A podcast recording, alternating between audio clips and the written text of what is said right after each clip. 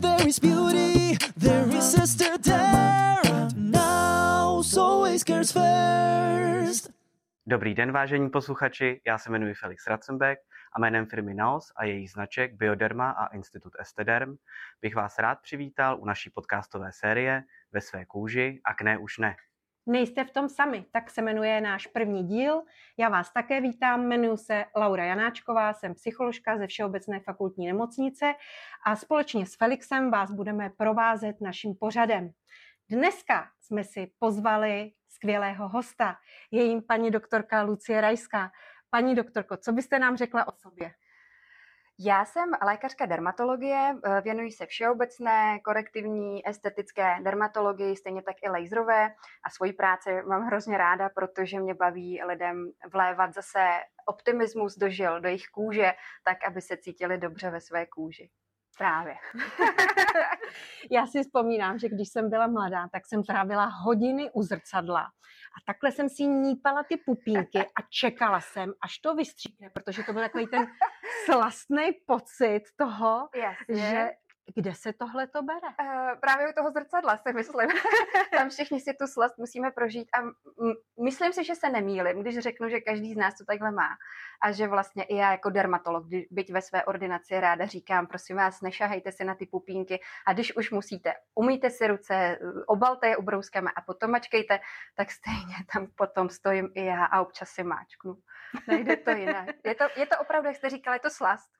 Přesně tak, Když já si to pamatuju. pupínek. Ale v žádném případě nemačkejte, slyšeli jste odborníka. A teďkon, ještě jedna otázka.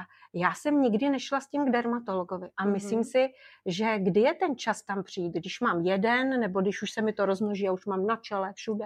Tak právě když máte jenom jeden, tak s největší pravděpodobností si ten jeden sám lajdák eh, určitě spontánně zvládne zhojit sám.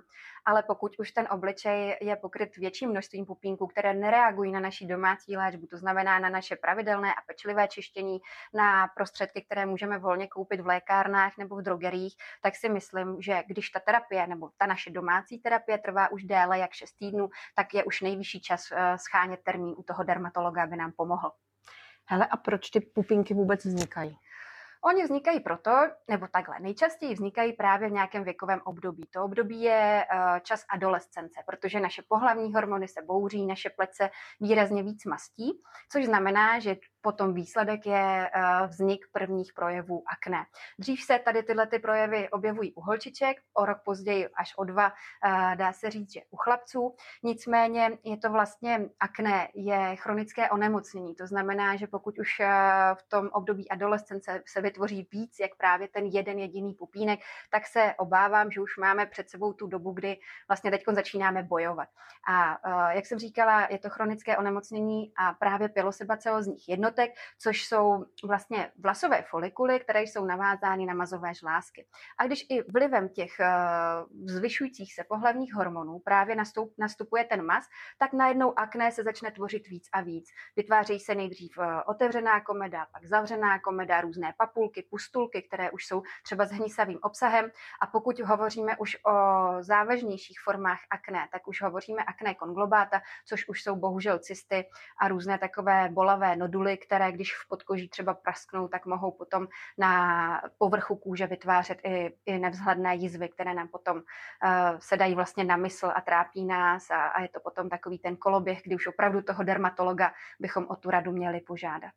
To znamená, že třeba v těhotenství, kdy se objevují také, takže se vracíme do puberty, anebo je to těma hormonama, Těma co hormonama právě. A nemusíme být ani těhotné. Ono většinou i velký holky uh, mohou taky být trápené projevy akné. Je to právě hormonální vliv, obvykle v, různé, v různém období naší periody. Někdo to má před ovulací zhoršené, někdo těsně před menzes, tak právě projevy akné v obličeji, ale i v dekoltu nebo na ramenou či zádech se mohou také zhoršovat. A pak je úplně jedno, kolik nám je, jestli 25 nebo 40. A co 50? I tam. Občas se stane, že i zbloudilý pupínek v tomto krásném dospělém věku se může taky objevit, ale už to bývá spíš, jakoby, eh, spíš izolovaný, ten projev není tolik. No a o akné se říká, že patří mezi nejčastější kožní onemocnění. Hmm.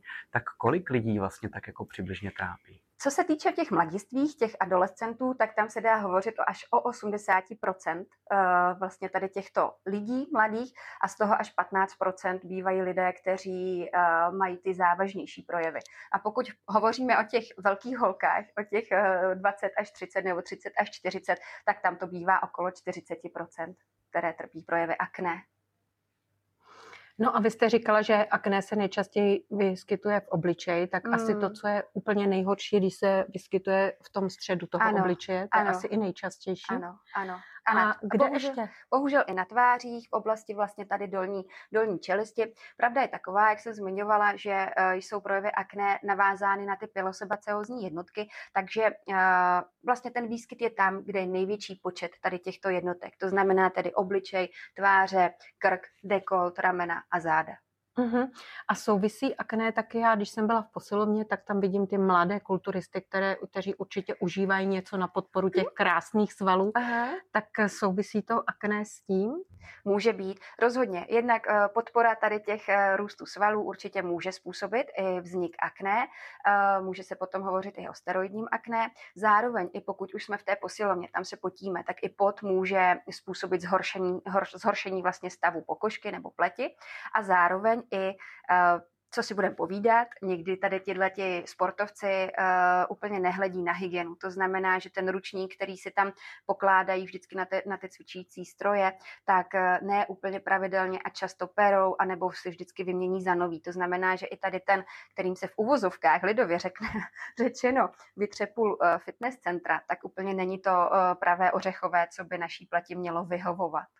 Takže ženy, když chtějí být krásné, tak si do posilovny musí nosit ještě malé ručníčky, Ideálně. které ideálně použijou jenom na obličej. Já bych třeba i ženám doporučila klidně použít ty papírové utěrky, které by měly ve správném fitness centru být všude na každém rohu, protože jsou používány na dezinfekci přístrojů, ale zároveň je můžeme úplně pohodlně využít na to, abychom si očistili, otřeli, osušili obličej a potom jednorázově prostě vyhodili a máme jistotu, že ta pomůcka, kterou si přikládáme na obličej, je čistá. Říkali jsme, že akné trápí přibližně 80% těch mladých a mladý člověk určitě první, co udělá, když se dočte, když si zjistí, že má akné, tak první, co bude, tak bude si o tom přečíst na internet. Mm. A tam velmi často se dočte, že vlastně máme nějaké lehké projevy akné, střední projevy akné a těžké projevy akné. A, a já jsem se vás chtěl zeptat, paní doktorko, jak poznám, které ty projevy akné mám, abych si podle toho mohl vybrat mm. prostě třeba tu správnou péči. Jasně. Uh ten projev nebo toho pupínku má nějaké formy, nějaká časová uh, nějaké prostě nějaký sled.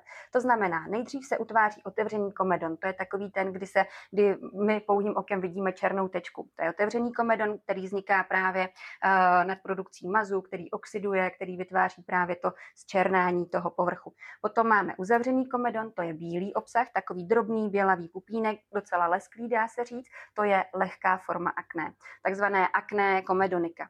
Potom máme střední formu akné, kdy už vlastně vidíme růžové růžové pupínky, které mohou přecházet v růžové papulopustule. To jsou růžové pupínky, které mají na povrchu žlutavý obsah. Tam už ten obsah obvykle bývá zánětlivý a někdy právě ty projevy bývají na podkladu zánětlivé kůže. To znamená, že pupínek třeba bývá uh, z okolní kůži, která už je zarůžovělá. Uh, no a ty nejzávažnější formy akné potom uh, jsou akné konglobáta a to už jsou ty cysty a bolestivé noduly, které už opravdu jsou závažné a ty bych výhradně poslala do rukou dermatologa, protože bohužel na toto už domácí léčba v žádném případě nestačí. A tady riskujeme to, že Samozřejmě v 15 nám to možná tolik nevadí, ale ve 20 už budeme řešit nevzhledné jízvy, hyperpigmentace po odhojených projevech. A vlastně vy dva nejlépe víte, že to, co máme, s čím vlastně jdeme z kůží na trh, takže nás jaksi eh, v očích toho protivníka, se kterým se bavíme, nebo s tím partnerem, tak vlastně ten už přemýšlí nad tím, jestli o sebe dbáme nebo nedbáme. Takže vlastně i to zvyšuje naše sebevědomí a podobně. Takže i když jsme zpátky u toho akné, v žádném případě tím jsme začali, eh, na obličej bychom neměli šahat. Vůbec rozhodně ne během dne špinavýma rukama, pokud už tak jedině čistýma a pokud už tady máme potřebu nípat, tak rozhodně rukama uh, obalenýma v ubrousku. A možná je ještě důležité říci, že jakmile začnete mít akné, tak možná si vyhledejte dermatologa, který vám nejlépe poradí, co používat a jaké produkty. Je to určitě lepší, než to zkoušet a hledat informace na internetu. Jako psycholožka, paní doktorko, vím, že kůže souvisí i s psychikou.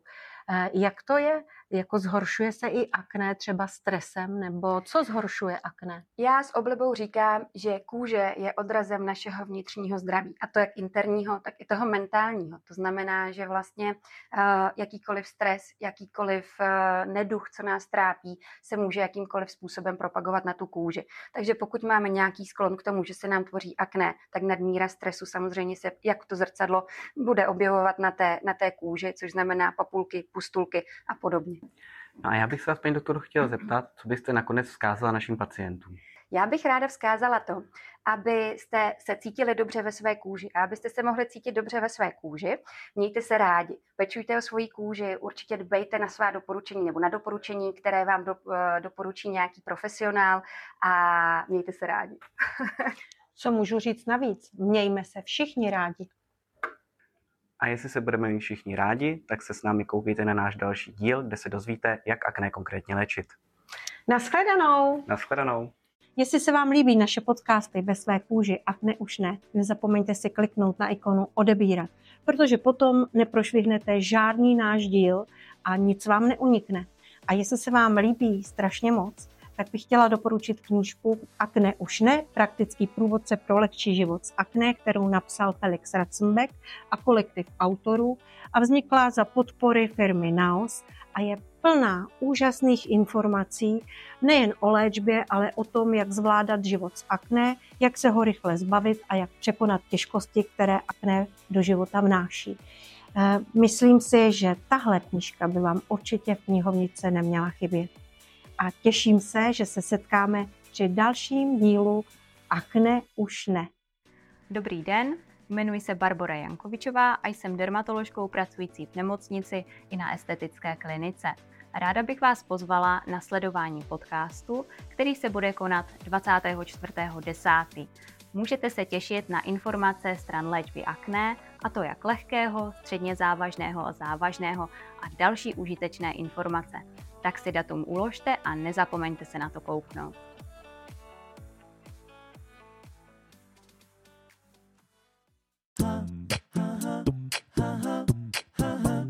Now, so always cares fair.